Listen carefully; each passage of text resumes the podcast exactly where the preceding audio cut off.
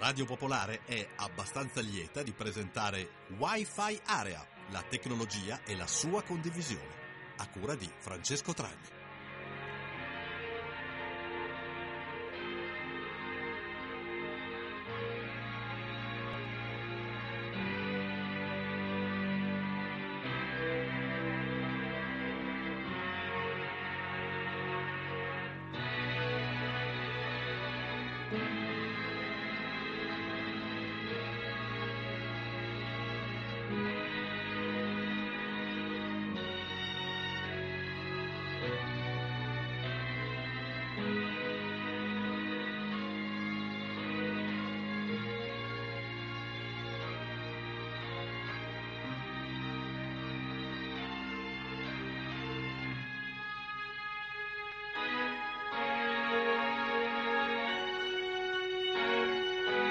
Ascoltatrici e ascoltatori di Radio Popolare, buonasera, bentrovati a Wi-Fi Area, puntata del 19 giugno, eh, ci apprestiamo ad arrivare alla fine di questa stagione 2017-2018 di trasmissioni dedicate alla tecnologia e alla sua condivisione. Stasera siamo registrati, quindi non potete interagire con noi, abbiamo però una serie di, di argomenti molto interessanti da, da proporvi, eh, quindi rimanete con noi anche perché eh, insomma, l- gli argomenti sono tanti questa sera e il primo argomento di cui parleremo riguarda in qualche modo eh, una, un'iniziativa eh, insomma, che impatta soprattutto le persone, il gentil sesso, diciamo così, quindi eh, come sempre abbiamo con un brano che questa sera eh, è legato ad una, una, canzone dei primi anni 2000 di un gruppo che amo moltissimo, si chiamano gli Shins, eh, The Shins appunto, questa si chiama Girl Inform Me. Girl.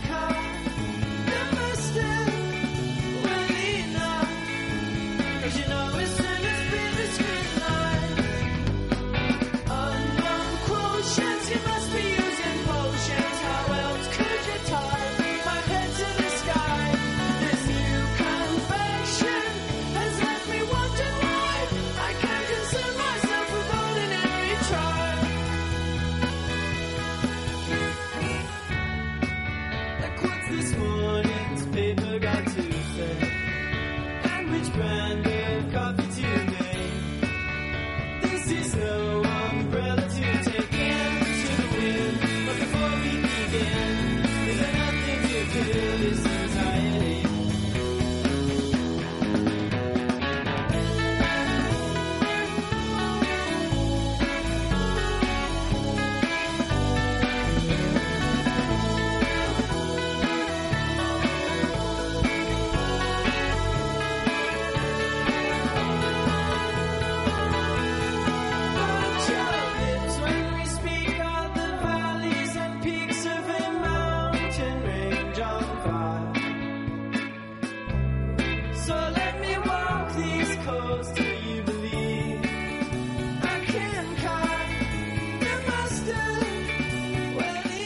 Shins, la band di James Mercer che introduce il primo argomento di questa puntata di, di Wi-Fi Area.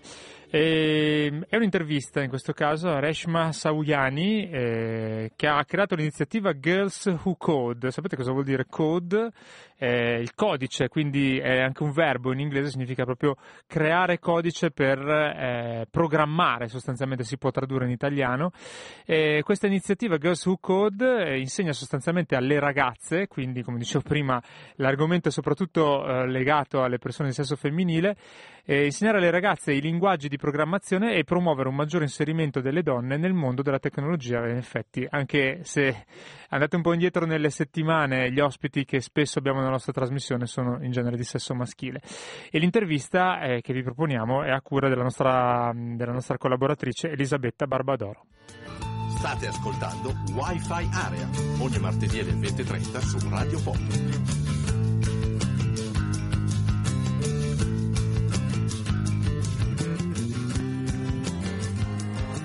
Reshma Saujani è nata 42 anni fa in Illinois da una famiglia di origini indiane. Una laurea in scienze politiche, una carriera da avvocata, l'impegno in politica con il Partito Democratico e l'attivismo per i diritti delle donne compongono un quadro essenziale della sua biografia. L'ultimo progetto che ha sviluppato è Girls Who Code, un manuale di programmazione informatica per ragazze.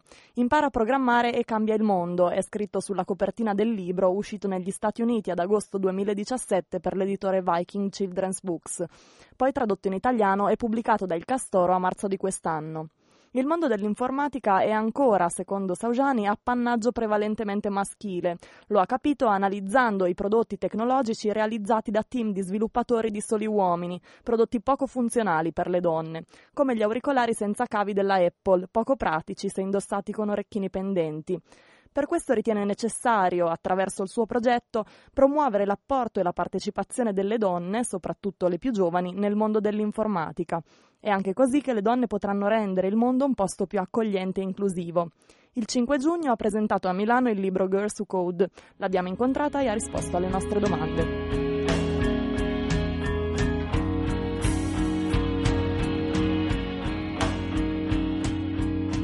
Quali sono i problemi per una donna nell'accesso alla tecnologia e come si può attraverso la tecnologia arrivare all'emancipazione femminile? Credo che il problema oggi sia principalmente nella filiera, nel senso che ci sono molte ragazze interessate alla scienza, che studiano scienza e che non sono convinte di essere abbastanza brave per lavorare nell'IT, nell'informatica, non si ritengono brave o abbastanza interessate. È per questo che questo libro è importante, perché crea un collegamento fra cose apparentemente diverse e dimostra che in realtà si può avere un impatto sul mondo tramite l'informatica e studi di questo tipo tipo. L'emancipazione, il termine che hai usato prima, per me è forse più corretto chiamarla infiltrazione, nel senso che dobbiamo infiltrarci, dobbiamo fare in modo di insegnare a un numero così alto di ragazze che possono entrare in questo mercato, in questi studi per fare in modo che si ribalti, che cambi la percentuale di donne all'interno di questo ambito di lavoro e di studio. Cosa può portare una donna in più all'informatica rispetto a questo mondo? Uh, Penso che le donne possano portare varietà di pensiero, un altro modo di pensare. Se l'informatica è realizzata e approcciata soltanto da uomini, manca qualcosa. Ci perdiamo quello che le donne possono portare, è tutto più omogeneo. Giusto un paio di esempi. Ci sono dei nuovi auricolari della Apple in commercio, sono fatti in modo tale che se tu porti orecchini pendenti non funzionano. Ma non è fatto apposta, semplicemente non c'era nessuna donna all'interno del team di sviluppo e non se ne sono accorti. È lo stesso problema che c'è stato anni fa con i primi airbag. I primi airbag distribuiti in commercio uccidevano molte donne perché erano pensati per la statura, la stazza e le dimensioni maschili. Erano pensati sugli uomini. Quindi possiamo portare una diversità di pensiero, possiamo avere un impatto creativo, possiamo fare in modo che ciò che la società riesce a ottenere per noi e su di noi sia positivo. Il problema degli auricolari della Apple è che sono un po' lunghi, quindi se hai un orecchino pendente ci cozza contro, quindi possono cadere, possono funzionare male o semplicemente può sentirsi male il suono ed era facilmente evitabile, ma non è stato evitato. Come è nato in lei questo interesse nei confronti della condizione della donna e delle ragazze? Sono forse la persona meno indicata per occuparmi di IT perché ero terrorizzata, lo racconto nell'introduzione del manuale. Non avevo facilità con la tecnologia e con la scienza. Mio padre aveva l'abitudine di farmi domande di matematica durante la cena. Questa cosa mi mandava in panico. Il motivo per cui ci sono arrivata è perché tengo molto al futuro economico delle ragazze. Vorrei che potessero raggiungere l'indipendenza economica il più possibile e vorrei che avessero la possibilità di migliorare il mondo in cui vivono, perché si tratta di opportunità. Io sono qui perché ho avuto delle opportunità che ho potuto cogliere. Dobbiamo offrire delle opportunità in quest'ambito perché sta crescendo continuamente e un domani queste ragazze avranno un beneficio economico, saranno indipendenti e potranno avere un impatto sulla società in cui vivono. Dal punto di vista personale, nella sua storia e nel suo percorso, quali sono state le maggiori difficoltà? La mia famiglia era una delle poche famiglie indiane nel mio quartiere. Non era facile, non sempre. Mia madre indossava il sari quando usciva e la gente diceva: Oh, cos'è quella cosa? Come si porta? Ho avuto spesso problemi di bullismo a scuola perché non era sempre facile trovare un posto che fosse mio, capire come integrarmi, sapere chi ero all'interno di quella società.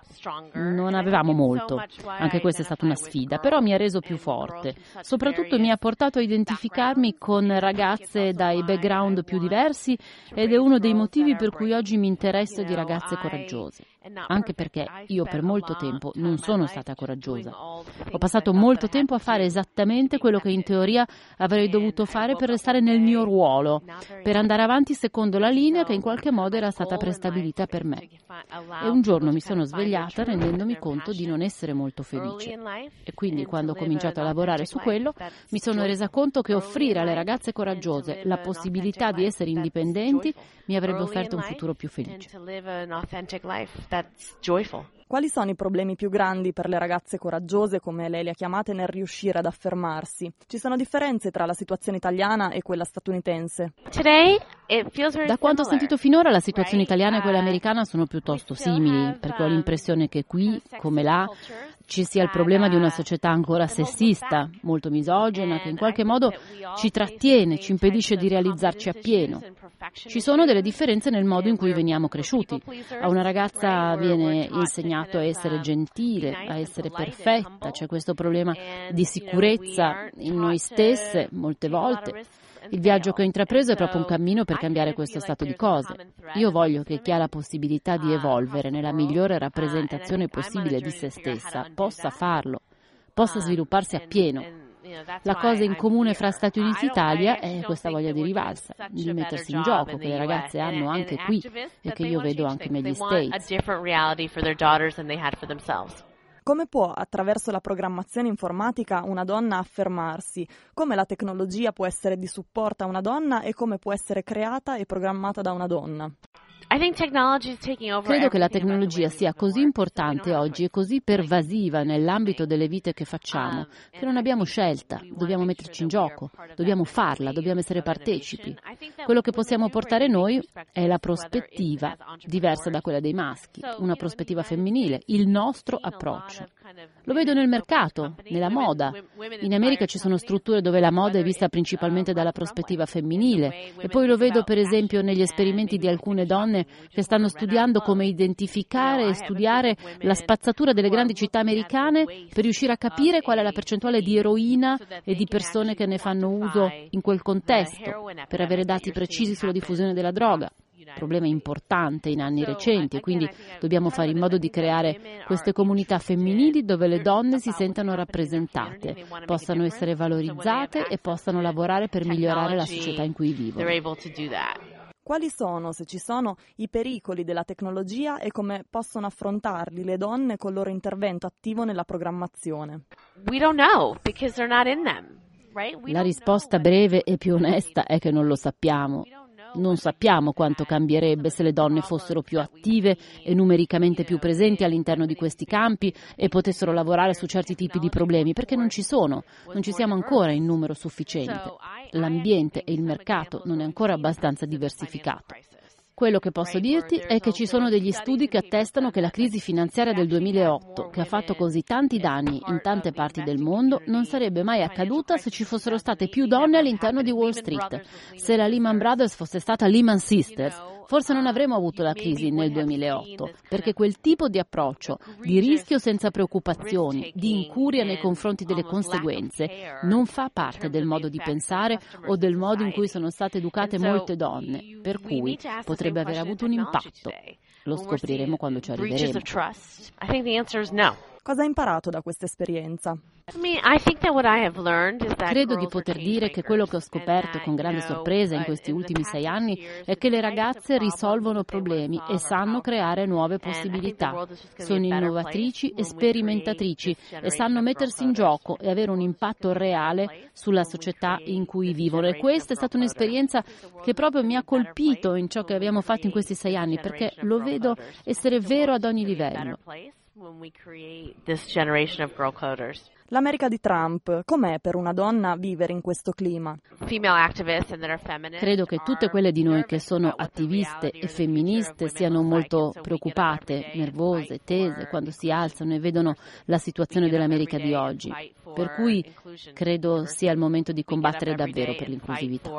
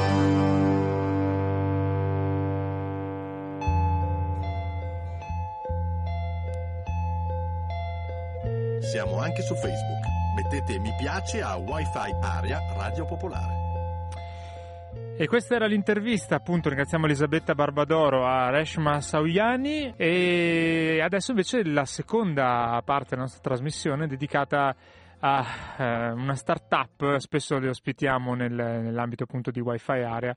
E oggi parliamo di un argomento che forse è ai più oscuro, a me lo era tantissimo prima di questa intervista, eh, gestione del rischio, ovvero eh, ve lo leggo perché è veramente complicato, altrimenti il rischio delle transazioni anomale tra cui la corruzione, il finanziamento al terrorismo ed il riciclaggio di denaro. Però parliamo anche di un, di un esempio di una startup in cui di fatto non sono come spesso capita o comunque una cosa nel nostro immaginario eh, coinvolti esclusivamente eh, magari dei giovani appena usciti dall'università, ma in questo caso insomma si tratta di persone un po' più avanti con l'età che eh, di fatto si sono ricollocati in ambito lavorativo e noi abbiamo intervistato appunto questa startup di cui appunto ci parlerà uno dei fondatori si chiama Mario Turla e la startup si chiama T3M Innovation e appunto ne, ne parliamo qui quest'oggi a Wi-Fi Area. Se ci racconti l'ambito in cui voi vi muovete, quindi eh, per chi non ne sa che cos'è la valutazione del rischio e che cos'è l'antiriciclaggio, che sono due termini che si sentono, due perifrasi che si sentono spesso nominare, però poi effettivamente eh, non tutti sanno di cosa si tratta. Beh, intanto bisogna iniziare a capire il termine rischio, che è un qualcosa che noi utilizziamo tutti i giorni, ma alle volte ci scordiamo il significato. Il rischio è un indicatore di una probabilità che accada un evento negativo. Noi tutti i giorni ragioniamo anche nell'attraversare la strada sul rischio che andiamo ad affrontare, perché nelle conoscenze che abbiamo nella nostra vita di fatti deterministici ce ne sono ben pochi, quindi si va nell'affrontare eh, le situazioni con le conoscenze, i dati e con una valutazione del rischio. Questo è il, il nostro campo. Ok, perfetto.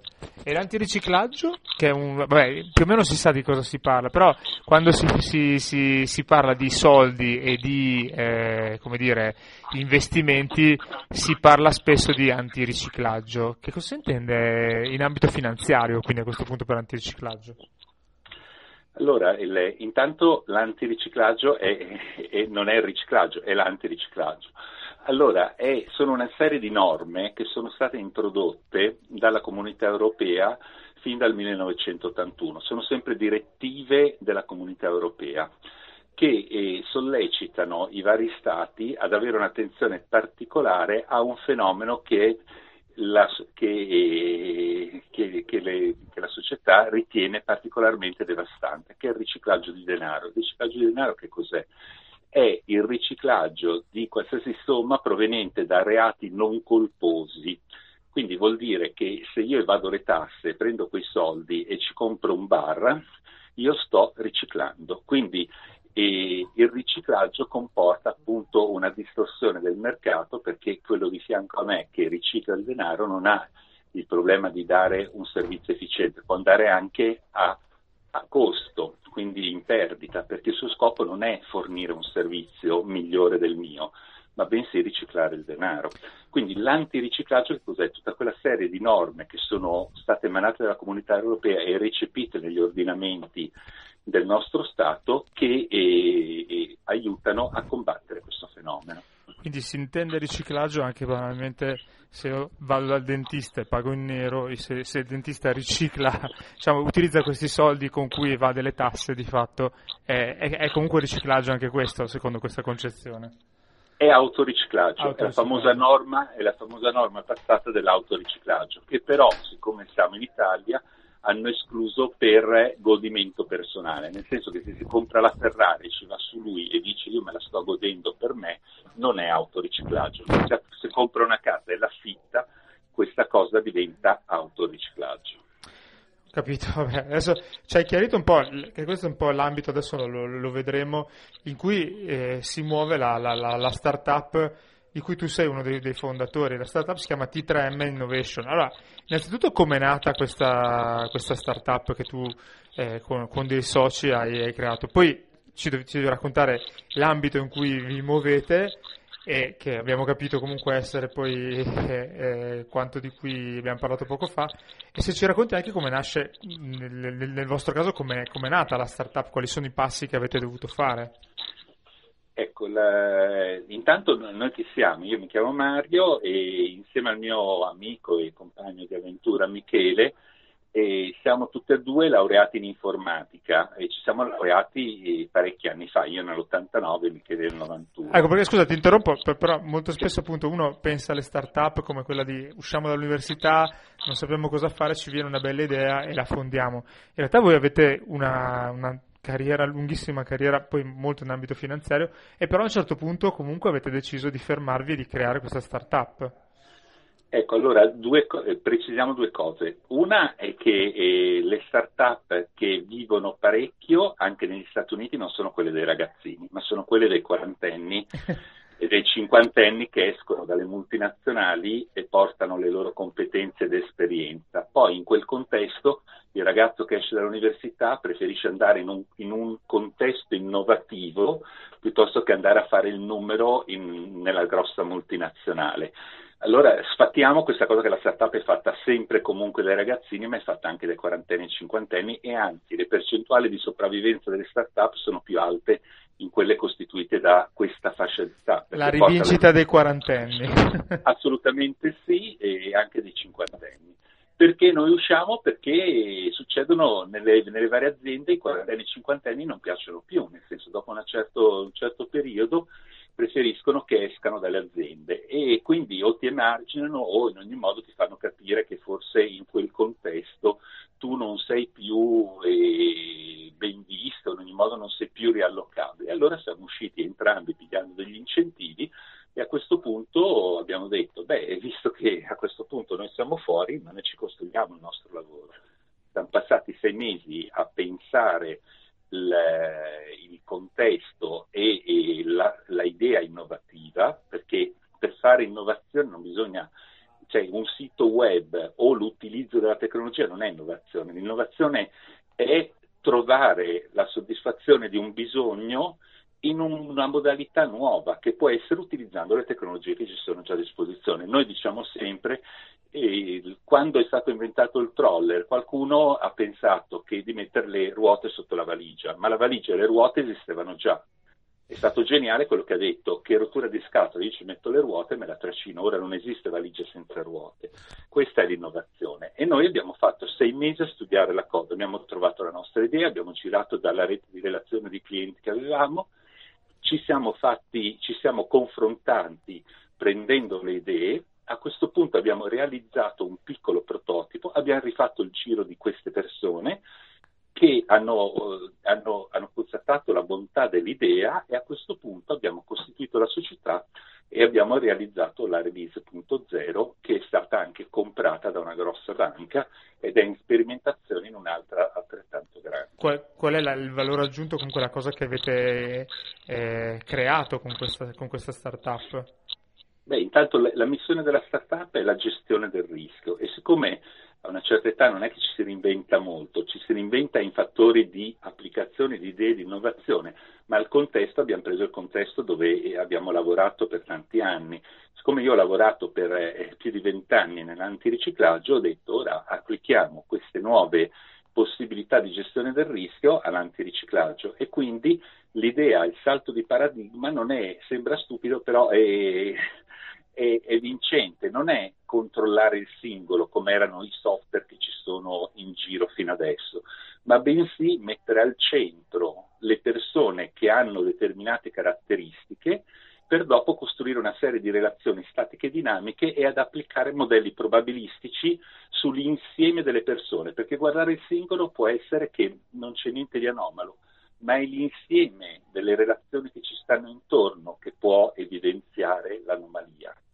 Ci puoi fare un esempio anche per capire come, come funziona, cioè nel senso eh, il, come funziona poi nella pratica diciamo il, il, servizio che voi offrite? Beh, per dire, proviamo, proviamo a fare un esempio, no? se devo individuare, mettiamo nella corruzione, se io riesco a individuare le persone che rispondono alla formula della, alla formula della corruzione dei, che viene definita dagli economisti, che è il monopolio più la segretezza nella responsabilità civile e penale. Nella corruzione pubblica chi ha il monopolio decisionale? Il funzionario pubblico di un certo livello. Quindi se io riesco a intercettare il dipendente pubblico sopra un certo livello e, e riesco a capire lo stipendio, il livello di stipendio, il livello di eh, vita che hanno queste persone perché hanno la moglie, lo, il figlio, eccetera, eccetera, e mi accorgo che i prelievi di contante, le spese, le vacanze con le carte di credito sono sproporzionate a quello che arriva, o è molto ricco, o ha delle entrate diverse, o c'è qualcosa che non va e diventa un'anomalia. E mh, state togliendo le soddisfazioni in questo momento? Beh, certo, qualche lavora... sassolino e qualche soddisfazione ce la stiamo togliendo, non è, non è da poco. Quindi, nonostante si soffra, perché fare azienda è veramente difficile e complesso, però eh, si ha sicuramente una soddisfazione di costruire qualcosa. Noi abbiamo assunto una persona, abbiamo tre collaboratori, eh, siccome dobbiamo fare in qualche ricerca, noi non possiamo permetterci di avere il, il settore della ricerca, quindi ci siamo dati proprio come, come imprinting di fare una tesi all'anno sulla nostra idea. E quindi già una ragazza si è laureata del corso di laurea di eh, statistica economica proprio nella costruzione dei modelli. E noi continueremo ogni anno a fare delle tesi sempre su quegli argomenti borderline che noi non potremmo affrontare perché siamo i, praticamente immersi nei, in questo momento nei nostri progetti, nei nostri clienti, proprio per andare a sperimentare, capire. Ci dai un contatto in cui magari i nostri ascoltatori possono curiosare sul vostro sito, immagino? Sì, sì, c'è un sito www.t3m-innovation.eu. EU, perfetto. La cosa che si, si, evince anche andando a vedere sul sito è che T3M Innovation è iscritta al registro speciale delle start-up innovative della Camera di Commercio di Milano. Allora, questa cosa mi ha incuriosito anche perché magari ci sono degli ascoltatori che stanno pensando di aprire una start-up e magari eh, il fatto di iscriverle alla Camera di Commercio di, di, di Milano potrebbe dare dei, dei, dei, dei valori aggiunti, comunque delle, degli sgravi fiscali, è, co- è corretto? È quello il motivo per cui conviene iscriversi? Assolutamente sì, anche se non sono enormi, però ci sono. Uno è la costituzione dell'azienda, si può costituire direttamente in Camera di Commercio senza passare dal notaio, quindi si risparmiano i soldi del notaio, quindi è una cosa, e si costituisce, la, la startup innovativa è una SRL a tutti gli effetti, non è una SRL semplificata, è una SRL a tutti gli effetti. Mm. Quindi fare una startup innovativa si può, uno, costituirla direttamente in Camera di Commercio, quindi senza notaio, Due, è una SRL a tutti gli effetti. Gli altri vantaggi sono vantaggi fiscali giusto lavoristi, nel senso fiscali, e anche se non sono tanti, se un investitore vuole investire in una startup innovativa, nell'aumento di capitale può, se una persona fisica, detrarre il 30% in tre anni del capitale che è stato in, del capitale che è stato inserito. Gius lavoristi sono la possibilità di usare più flessibilità nei contratti a termine per le persone che vengono, che vengono assunte. Io eh, ricordo siamo al telefono con Mario Turla eh, che ringrazio tantissimo per, per, queste, insomma, per averci raccontato questa esperienza e ovviamente in bocca al lupo per T3M Innovation e per le, prossimi, le prossime cose che farete. Per le vostre segnalazioni potete scrivere a wifi area chiocciolaradiopopolare.it E siamo arrivati alla terza e ultima tranche di questa puntata è un po' particolare perché quest'oggi, come, come vedete, eh, ci occupiamo di temi dif- differenti, magari non un unico tema, anche perché eh, non essendo in diretta non, non possiamo occuparci anche di, di vostre, vostre, segnalazioni, di vostre sms e delle vostre telefonate. L'ultima parte della nostra trasmissione invece vi porta in campagna e parliamo di un tema eh, che tecnologico anche questo. E parliamo di come eh, l'innovazione, la, eh, l'innovazione si, si, può spingere fino a lì perché ehm, esistono degli oggetti che si chiamano robot per la mungitura che è apparentemente una cosa diciamo eh, anche molto avveniristica ma che in realtà esiste già da, da, da, diversi anni. E abbiamo intervistato Paolo Venturi che è dell'azienda agricola Venturi di Goito che è parte di uno dei più grossi consorzi di produzione del grana padano ovvero la latteria sociale di Mantova e ci racconta appunto come eh, in questo caso l'innovazione abbia portato tutta una serie di benefici che ci, ci vengono raccontati in questa intervista.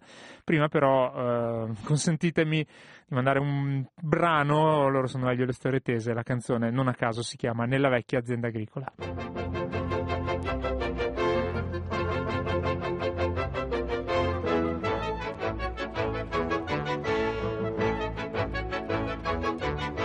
Nella vecchia azienda agricola, icola, icola, oh, quante bestie allo zio Cesco, esco, esco, esco, esco, ciao, ai pidocchi, occhi, pid, pid, pid, quante bestie allo zio Cesco, tutte su di sé c'è la capra, capra espiatoria, c'è il gomito, gomito del tennista e il tennista sconsolato non può più giocare. Nella vecchia cooperativa IVA al 2%, quante bestie allo zio Bruno, uno, uno, uno, lui che è un orso, poi c'è il ragno, ragno, ragno, c'è la contra, tatu, piani di sbarro, c'è il pesce, pilota sul pesce volante, c'è il pesce, frizione sul pesce, capelli, ma che bella autovettura, icola, icola, ura, ma che bella fattoria, piena di umorismo. La fattoria. Da quanto tempo avete deciso di utilizzare questi, questi che chiamate robot e come funzionano? Allora, i robot eh, noi li abbiamo presi l'anno scorso, li abbiamo installati, ehm, abbiamo preso quattro robot di mungitura eh, per mungere 200 vacche, eh, noi abbiamo però 350 vacche, perciò 150 vacche ancora le mungiamo con metodo tradizionale, insomma. Tradizionale una... vuol dire che, che, ci sono le persone, quindi lì presenti che le, esatto. che le, che le mungono. Okay. abbiamo una, una, sala di mungitura 16 più 16 dove mungiamo 32 vacche per volta, dove due operatori mungono 110 vacche l'ora. Ok, e invece i robot non c'è nessun, nessun operatore presente? C'è un braccio che corre su, una, su un binario che, eh, che serve due box di mungitura eh, e noi abbiamo due multibox, appunto, due coppie di robot da due, perciò cioè, in tutto quindi, quattro robot di mungitura. Giusto per capire, vuol dire che le mucche sono sì. all'interno di, un, di, una zona dove diciamo, girano liberamente. Una stalla. Una stalla, sì, sì, sì esatto. E poi eh, c'è una, una, una, un'area dove eh, in realtà non c'è nessuna, nessun essere umano, ma c'è un sistema automatico che in qualche modo fa esatto. entrare le mucche, le mucche entrano e vengono munte in automatico da questo, da questo robot, corretto? Esatto. Okay. Esatto, la mungitura infatti si chiama, è una mungitura volontaria. Eh, I vantaggi mm, principali sono eh, che ovviamente eh, si munge più di due volte al giorno. Tradizionalmente si munge la, la, mattina presto e il pomeriggio, eh, si munge due volte al giorno. Invece in questo modo, eh, in orari ben precisi, invece in questo modo la mungitura appunto è volontaria, la vacca ha accesso al robot, ovviamente non dopo un'ora che è stata munta, eh, il robot sa quando... Eh, i, i, i, robot vengono regolati così. Eh, in base al latte previsto in mammella, sui 12-13 litri, allora la vacca ha l'accesso al robot prima eh, non ha l'accesso perché altrimenti porta via ah. spazio Cos- tempo. Ma cosa hanno? Un chip quindi le mucche per cui nel momento in cui passano esatto, davanti al robot esatto, se il esatto. chip viene riconosciuto hanno come... un tra- sì, transponder si chiama. Ah, sì, transponder. Sì, sì, e quindi il, il, robot riconosce ovviamente la mucca e il robot riconosce se, la vacca se, se, se esatto. mungerla o meno decide se mungerlo o meno perché sa quanti litri di latte previsti ha in mammella. E allora la munge poi, perciò se non fa anche tutto il latte eh, che prevede, la rimunge, eh, poi sono tutte le, regolazioni decise dal, dall'operatore, insomma, però eh, se una vacca è appunto munta in, in, in, modo incompleto, allora la fa rientrare, quando esce dal robot, la fa rientrare nella sala d'attesa, la sala d'attesa è quella piccola area davanti al robot dove le vacche appunto entrano e aspettano di entrare nel, nel robot per mungerle completamente insomma perché magari una vacca quando entra tiene una gamba avanti il robot non riesce a entrare col braccio e, oppure non so da un calcio e stacca una, eh, un bossolo di mungitura durante la mungitura e allora insomma, se una, se una mungitura è giudicata incompleta la fa ritornare dentro, se poi dopo il, la vacca non raggiunge la quantità di latte prevista la separa perché eh, magari ha fatto un'indigestione, ha una colica o per eh, diversi si, motivi. Si rende conto anche di questo, di quando la, mucca, da quando la vacca esatto. non ha... Okay, okay. Beh, no. questo transponder poi, questo transponder no? è un collare che ti dice l'attività dell'animale anche, perché una vacca quando è in calore aumenta anche l'attività, fa da contapassi. Mm-hmm. In più eh, perché ha, ha, ha, una, ha, un accelerometro dentro. È una specie una pallina, di smartphone, no? che... cioè ti dice anche, ti dà le informazioni appunto su cui, come se ci fossero delle app installate su cui eh, ti dà informazioni esatto. della vacca, ho capito. E ti dice perciò la vacca quando è in calore, perciò sì. eh, anche quando è in calore ti separa la vacca da fecondare. In più ti dice anche i tempi di alimentazione, perché ehm, questo accelerometro sente quando l'animale abbassa la testa per eh, entrare in mangiatoia a mangiare e perciò ti dà anche una, un, una stima dei, dei minuti al giorno in cui la vacca si alimenta. Ok. E senti, cosa succede quando qualcosa non funziona? Cioè, proprio a livello di eh, malfunzionamento di questi robot e quindi sì. si blocca tutto? Eh, chiama, chiama sul, sul cellulare. Okay. Noi siamo in tre fratelli c'è il numero di ognuno di noi e lui in scala chiama, eh, chiama i numeri. Dalle, dai motivi più stupidi possono essere perché la vacca quando esce dal robot si ferma davanti, c'è un corridoio, un'uscita forzata, sì. se una vacca si ferma davanti e allora il robot non può eh, aprire per far uscire l'altra vacca o per ne fare entrare un'altra, perché ci sono delle fotocellule davanti ai cancelli, allora dopo 5 minuti lui ti chiama. Eh, noi abbiamo abilitato questo, questo, allarme di giorno, ma di notte no, insomma. Sì, sì, sì, di giorno se tu sei lì, allora sposti, vai lì e sposti la vacca fai andare avanti la vacca, sì, invece, invece di notte no. Di notte, cioè prima o poi dopo la vacca lì si muove, se non sono 5 sono 10 minuti, ma dopo esce così i cancelli si possono fare i loro movimenti. E senti, ti faccio un'ultima domanda per capire anche eh, il ritorno dell'investimento di una cosa del genere che voi avete deciso di fare un anno fa e immagino perché avevate l'idea di rientrare nell'investimento entro un certo periodo. Voi vi siete fatti un'idea sì. di in quanto tempo più o meno vi, vi ripagate da questo tipo di investimento? Eh, adesso non siamo ancora a regime perché il, il robot di mungitura ti dà la, la, la, la, possibilità di aumentare il numero di vacche senza essere vincolato dalla posizione della sala di mungitura. Eh, perciò questo voleva dire che eh, prima, l'anno scorso noi munge, mungevamo 300 vacche, adesso ne mungiamo 330 più o meno. Mm, eh, okay. Però ne mungevamo 300 dove adesso ne mungiamo 150.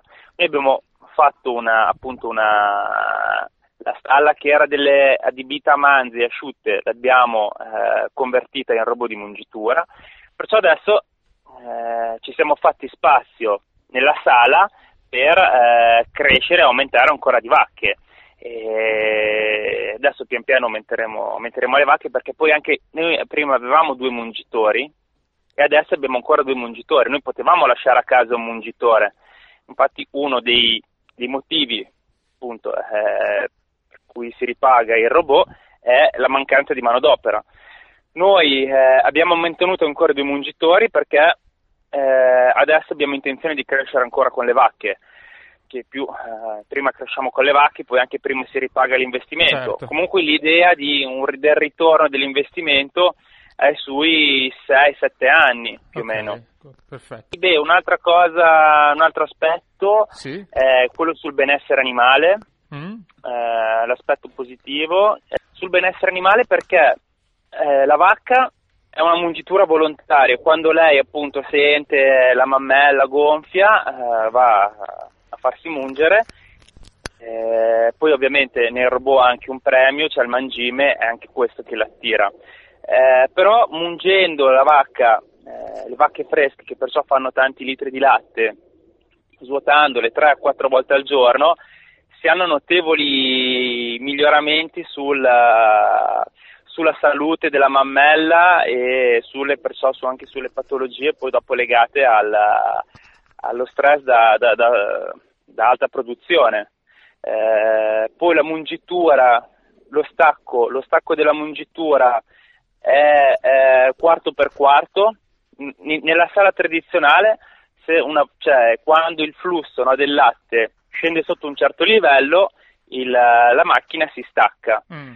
Però eh, il flusso di tutti e quattro i capezzoli, ma eh, di, di, sì, di tutti e quattro i quarti, ma eh, molto spesso ci sono dei quarti più scarsi rispetto agli altri e qui in, que- in quelli più scarsi c'è una sovramungitura con danni agli sfinteri dei capezzoli, insomma, mm, e invece nei robot lo stacco è quarto per quarto, quando il il, eh, il, flusso cala sotto un certo livello in ogni singolo quarto, eh, si, si, può, si, si può legare. Sì, è un tipo di sensibilità che ovviamente se lo fai manualmente non riesci ad avere, è o tutto o niente, invece in questo caso puoi farlo per ogni, per ogni capezzolo fondamentalmente. Sì, sì, sì, sì esatto, esatto. E poi c'è anche il sensore sulla conducibilità E questo ti permette di individuare le mastiti ancora a livello subclinico, prima della comparsa degli stoppini e perciò eh, l'uso di antibiotici è inferiore insomma, sì, sì, sì. rispetto alla sala perché si riescono a prevenire malattie eh, ancora si riescono a livello subclinico a, a individuare.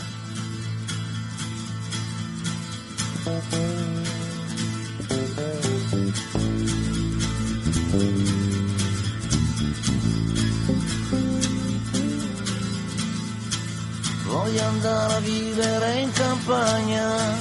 Ah, ah. Voglio la rugiada che mi bagna. Ah, ma vivo qui in città e non mi piace più. In questo traffico bestiale la solitudine ti assale e ti butta giù. Che bella la mia gioventù.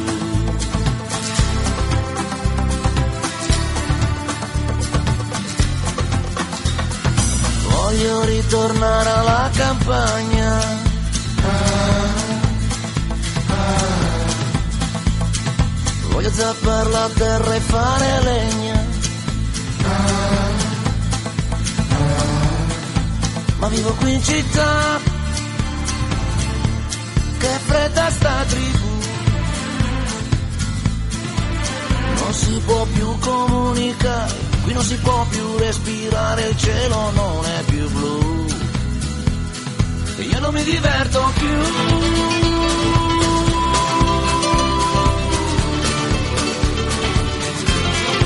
Al mio paese si balla, si balla, si balla. In questa notte un po' gitana di luna piena. Al mio paese c'è festa, che festa, che festa in piazza da affacciati alla finestra. È un sogno niente più. Che bella la mia gioventù. Io che sono nato in campagna. Ah, ah, ricordo un nonno Silvio e la vendemmia. ah, ma vivo qui in città, dove sei nata tu. Fra la nevrosi generale, la confusione che ti assale e ti butta giù. E io non mi diverto più.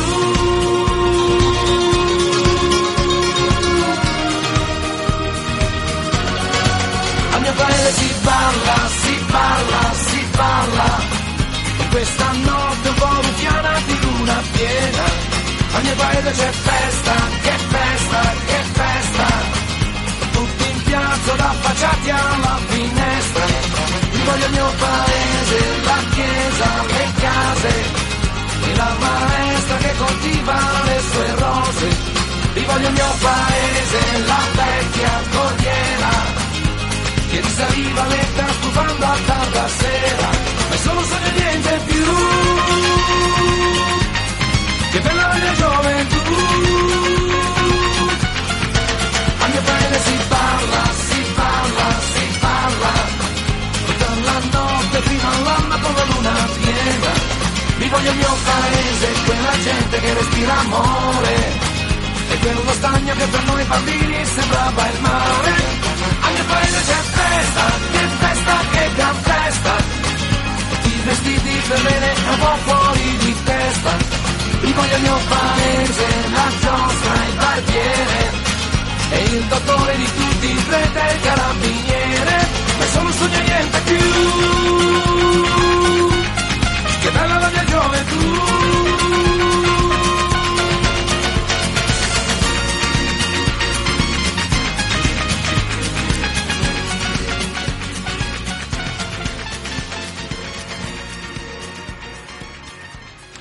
E chiudiamo qui la puntata di questa sera dopo una serie di interviste che eh, l'ultima che avete sentito eh, ci, ci, parlava di campagna ma Eh, prima abbiamo parlato di eh, come insegnare alle ragazze ad essere più parte del, della tecnologia dell'informatica, eh, grazie all'intervista a Reshma Saviani.